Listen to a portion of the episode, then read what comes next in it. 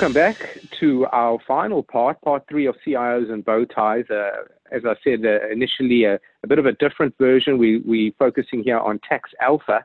My guest is Frazer Rice, uh, author of the book Wealth Actually, and he is also with, um, uh, I think it's a Pendleton, Pendleton Square uh, Trust Company. Uh, and he's also had many, many years working with Wilmington Trust, an LLB by qualification and um, an avid golfer. Hope you've been able to get out on the links, uh, Frazer with uh, with COVID and, and whatnot going on. It's the one thing that they seem to allow without uh, much restriction. So I, have gotten out there a little bit, Terrific. so it's good. That's great. Yeah, yeah. Okay, let's uh, let's switch to some programs, if you will, uh, around uh, tax planning. So why don't you take it through? I know you've mentioned a few, so let me not even preface it, why don't you just take us through some that are popular and and um, some that you guys offer to clients? Sure. So um, I'm going to start with the first one, which I think is one that is uh, tried and true, and that everyone who is looking at a big tax bill uh, probably should have in front of them in one way, shape, or form, and that's public, excuse me, private placement life insurance. Uh, as many people may, may or may not know, but life insurance essentially allows for tax-free growth uh, of the assets that support the life insurance policy.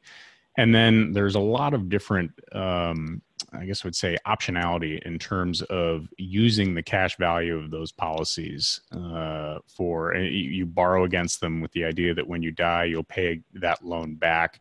Uh, those proceeds are essentially uh, tax free. Um, and I say that with a bit of an asterisk. Um, but that mm-hmm. whole that overarching concept of using using a life insurance chassis uh, to get uh, income and capital gains tax uh, relief uh, for certain assets is something that is uh, it's becoming extremely popular um, in, within the uh, high net worth and ultra high net worth set. It's always been popular as a way to uh, deal with estate planning concepts. Uh, just we'll take a step back. Life insurance generally has a couple of different functions. Uh, for the first one, uh, most people use it with the idea that it's an income replacement for family in case something goes wrong.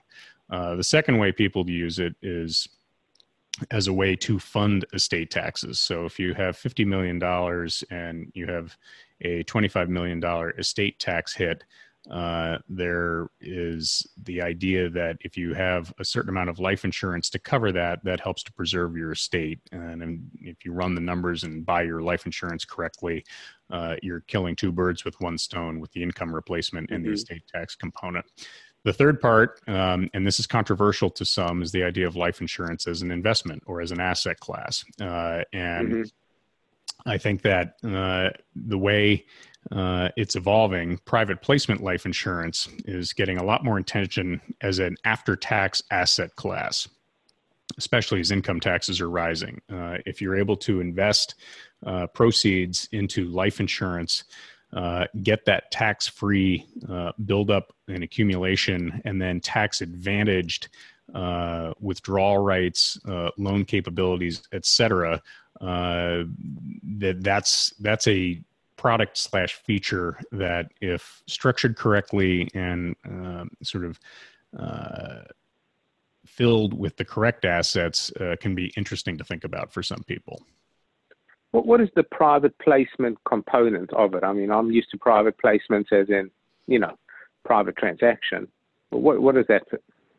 Yeah, so essentially, so private placement there within the state regulation of uh, different insurance, and so life insurance is regulated at the state level. Uh, certain mm-hmm. investments are permissible, and uh, as the market has gotten more and more sophisticated, uh, things like hedge funds, things like uh, private placements, things like like contributing certain uh, assets into private placement life insurance policies. Uh, that's becoming more and more in vogue. Uh, so okay. it's not. It, it doesn't necessarily have to be just stocks and bonds anymore. There are different there are different components that can be put into private placement life insurance policies, and that's that's what's getting a lot of interest from people. So as they're trying to reach yeah. for return in a after tax environment having that chassis in place uh, is is an interesting component. Uh, I don't like to call it a Roth IRA type substitute, but it's si- in similar in nature. It provides different functions. It has right. it has life insurance functions, and it has uh, uh, sort of investment functions as well. Is there a uh, kind of cash surrender value as well, so you can kind of redeem through a cash surrender? Yes. So, and again, this gets to the notion of, you know, there's sort of, to get back for your listeners, there's term insurance, which is what a lot of people use purely to mm-hmm. replace income. So you pay a low level ah. amount and uh, essentially that that term ends you don't have anything to show for it you were just paying a smaller amount of mm-hmm. premium in order to replace the income that goes away permanent insurance, uh, under which uh, I would say universal and whole life, uh, they f- they fit into that background. Uh, that's those are the areas where you're paying more in premium, but the insurance policy is generating cash surrender value. So the concept mm-hmm. of private placement is sort of taking these universal policies and uh, instead of having them invested in fixed income and growing at a smaller amount, you're really trying to ramp up the investments underneath the insurance yeah. policy and increase yeah. them accordingly. Got it. Got it. Okay. The next one I know is a little bit of a, a controversial one, so, so sure. take us through it. Ah, okay. So conservation easements, uh, and so this is something that especially down here, by the way. Oh, they are they are they are a big deal in the south, um, and they're starting to get more attention in the north. Uh, so the concept of a conservation easement is, in a sense, a pretty easy one. The uh, if you have, let's say, 100 acres of property, and uh, you take 100 uh, acres and you conserve it, you put an easement on it uh, for the purpose of land conservation, which is a very, I think, a very admirable goal and something that, you know, as this country continues to get more and more developed, that it's really uh, you know something that's it's it's a useful program. Uh, you mm-hmm. can uh, get the value of that conservation easement and use that against your tax return, uh, or use that in your tax return to net against uh, current income. So if you had 100 acre property and you donated it to um, one of the various land trusts around, uh, and there's a value ascribed to that property, that value uh, gets uh, is a donation essentially and goes against your tax return. Mm-hmm.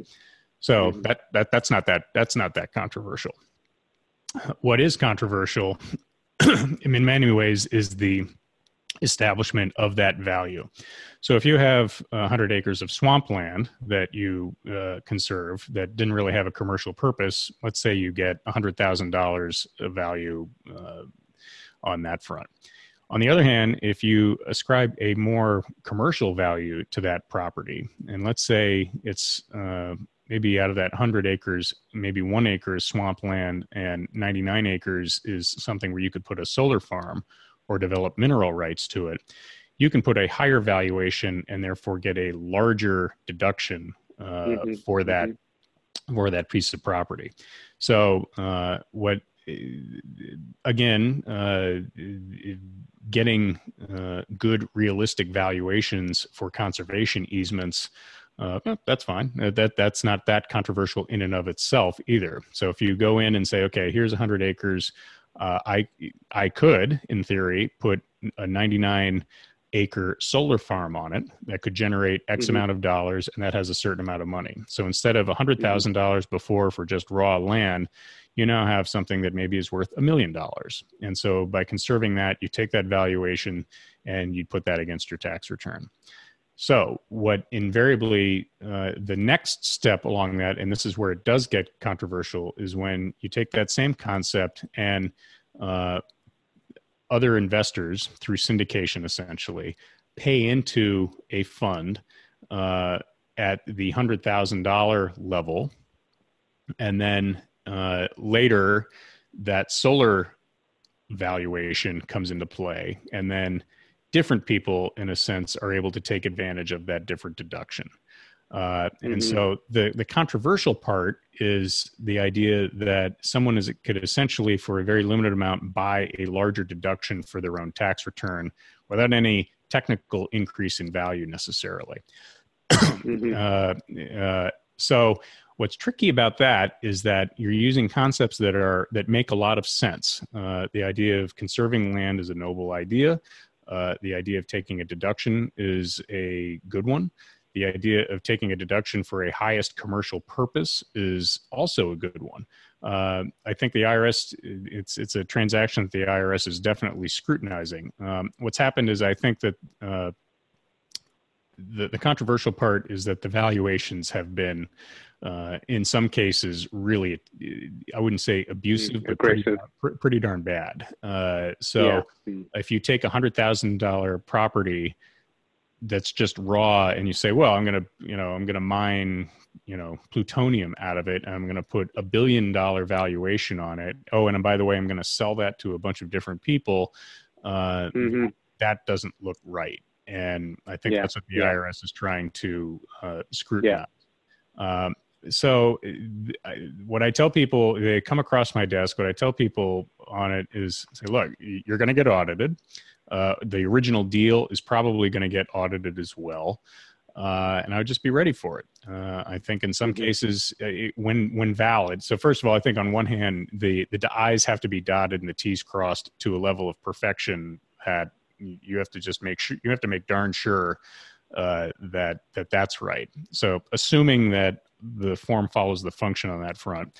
The next thing is to make sure that the valuations are reasonable, and mm-hmm. uh, uh, and so if you have a piece of property that could realistically be dedicated toward uh, a solar farm, let's say, and many could, uh, you know, make sure that the valuation reflects that correctly. And uh, I, I, think it's, I, I, don't think you're doing yourself any favors by being uh, uh, by playing huge reindeer games with valuations on that front. That's what right.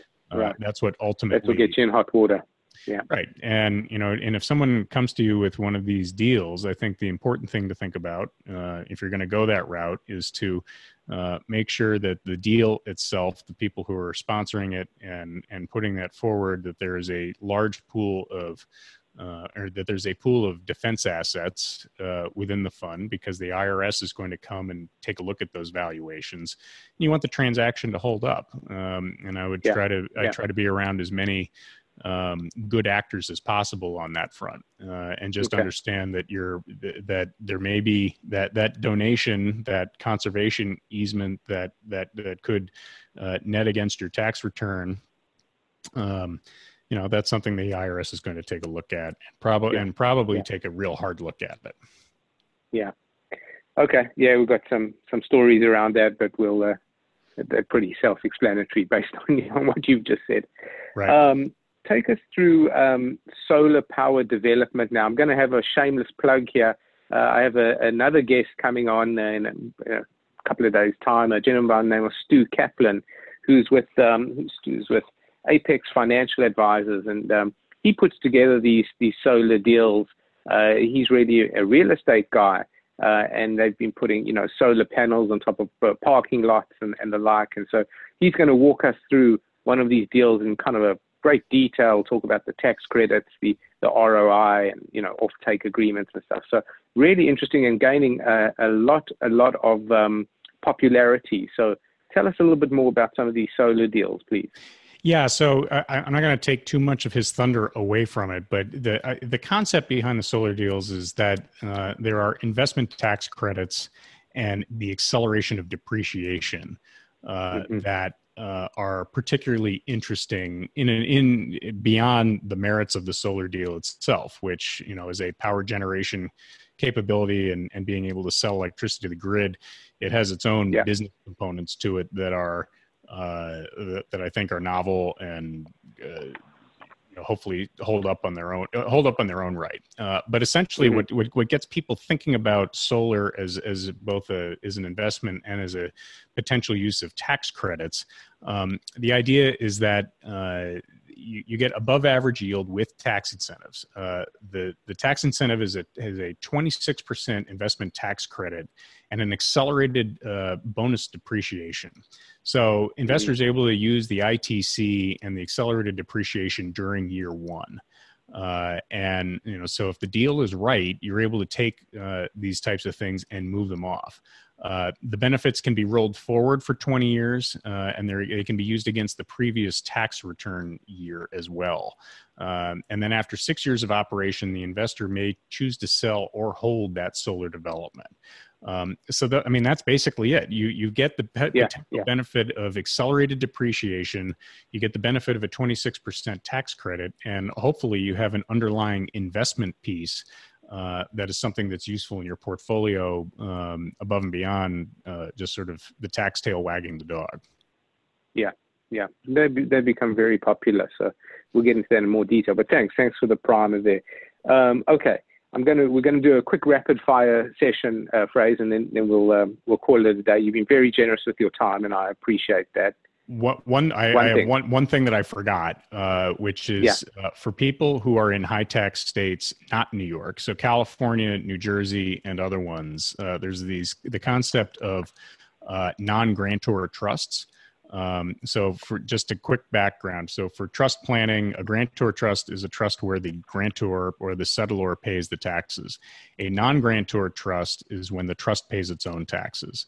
And okay. uh, as part of estate tax, excuse me, income tax planning that's becoming more in, you know, sort of in vogue right now, and with the idea that California income tax is looking at becoming 16 plus percent. The idea of residents uh, putting assets into non grantor, meaning the trust pays the taxes return uh, in states that have no state income tax. Uh, that that concept uh, fulfills some estate planning uh, functions, but also fulfills some income tax planning functions. Uh, so states Delaware, uh, Wyoming, Nevada, Tennessee uh, they have the cap- capability of having non-grantor trusts where if there is enough separation of nexus, meaning that the let's say a California resident has uh, as little in terms of ties to that trust, there may be some income tax planning uh, uh, that can be achieved there. So I throw that in there. That's something that uh, for people in high tax states, uh, they should be asking their estate planners about uh, and their you know their general advice folks. Uh, and that comes with a caveat that in New York it doesn't exist. New York legislated that capability out, but at the moment it's Got still it. in some other states. Okay, thank you. Appreciate that. Mm-hmm. Uh, okay, rapid fire rapid fire session quickly. Um, selling a business. How would you how would you advise a client? Small business, you know, medium sized business. Any advice you could provide? Purely on the tax angle. Um, so yeah. th- th- there's two components. Uh, again, the idea of, of using jurisdictional arbitrage to mm-hmm. uh, sort of take uh, your affairs out of a high tax state and put them into a lower tax state uh, or a zero tax state from a trust perspective. Uh, I would be thinking about that. Uh, now, there is a huge caveat to all of that. Uh, so if you have a, in the caveat is something called source income, meaning if the business mm-hmm. is generating the asset, the generating income or you know, generating return within a certain state, uh, that you're going to have trouble moving those. You're going to have trouble sort of avoiding state tax on that front. Great example of that yeah, is real yeah. estate. If you have a building where people are paying you yeah. rent, you can't move that to a Delaware corporation and put it in a Tennessee trust and expect New York to say that that's that's not something that we tax. Mm-hmm. So mm-hmm. source income is a is a is an issue um, for business owners. However, if you are a Bitcoin trader or uh, if you ha- if your assets are intangible, um, mm-hmm. and I would say IP, royalties, things like that, uh, I would really look hard at uh, thinking about locating your assets uh, and structuring your affairs in a way that uses that jurisdictional arbitrage between, say, a New York and yeah. California versus a yeah. Tennessee or Delaware and, uh, that have no state income tax. Um, you know, yeah. there's a lot of people who talked about moving to Puerto Rico if they were day traders and things like that, because there's there's even advanced sort of avoiding federal tax well, issues. Federal, right? Yeah. Now you have to make a big lifestyle choice in moving to Puerto Rico, and you have to go through a lot of different hoops. But uh, that's an idea. But for those people who are sort of more comfortable within the continental U.S., there are a lot of great places to be where uh, you can um, uh, enjoy uh, zero state income tax uh, and zero capital gains tax without necessarily giving up your the state where you grew up in and that type of thing, at least on yeah. a total basis. Okay, you you, you already uh, uh, hit on my Puerto Rico question, so we'll we'll, we'll cancel that one out. Um, here's one, probably not directly related, but I'd love your comment on it because I think it's well. The Volcker rule, as you know, was recently rescinded or um, you know taken back in certain forms or another. Now you and I are well aware of the Volcker rule because we lived through the 2008-2009 crisis, and Volcker rule was essentially put in place to do a lot of things, but primarily to stop banks from making you know principal bets, um, investing in their own private equity in their own you know balance sheet kind of thing. Right. Um, again, there may be no tax implications that we can think of straight away. I, I, certainly think there are unintended consequences. But it seems to me that by rescinding the Volcker rule, we're just returning back to that, you know, those days of the early 2000s um, where investment banking was all, all popular because they were using their balance sheets to make bets and stuff. So I guess it's more of a comment around the banking environment from which we've come and gone uh, but again, any any loose thoughts around that? Well, I, I am. Uh, my thoughts evolve on this topic all the time, mm. uh, depending. I, I feel like the banks are about to walk into a very difficult situation right now, especially ones with a huge degree of um, uh, exposure to commercial real estate, exposure to uh, uh, all sorts of things where sort of liquidity um, uh, benchmarks and capital requirements may get tested a little bit. Uh, I think mm-hmm. the banking industry learned a great deal from 2008, and so I think that their their capital uh, uh, backstops are well established right now. And so I think this, I think we're actually uniquely uh, well prepared from a banking perspective uh, to deal with what we're dealing with right now. I hope. Um, I, am a big believer. I, I, I go back to sort of Gramm Leach Bliley and the idea of the financial supermarket and everything's in one under one roof and uh, mm-hmm. all the all the smart people are under one roof and I, I don't believe that anymore. Uh, I, I I think I think separation and competition and lots of firms. Uh, I think that's a um, uh, I think that's healthy for the system overall, and that the consolidation mm-hmm. of of firms you know provides some scale but uh, it provides real danger for um, you know sort of the cross sell and conflicts of interest uh, that we see pop up and whether there's yeah. conflicts of interest especially in a big time corporate setting uh, i think that that's a I, I, think that's how that's how mistakes get made, and um, then then you have blowups, and you know ultimately lots of blowups leads to systemic risk, and systemic risk yeah. is what you really want to avoid. And you, yeah. I think you avoid some systemic risk by having a lot of medium-sized firms uh, and and having that separation in place, but yeah you know I, yeah. I, and it's a balance and it kind of depends on whom you're dealing with i mean I, I think we all kind of like the idea of having jamie dimon at the head of jp morgan and having a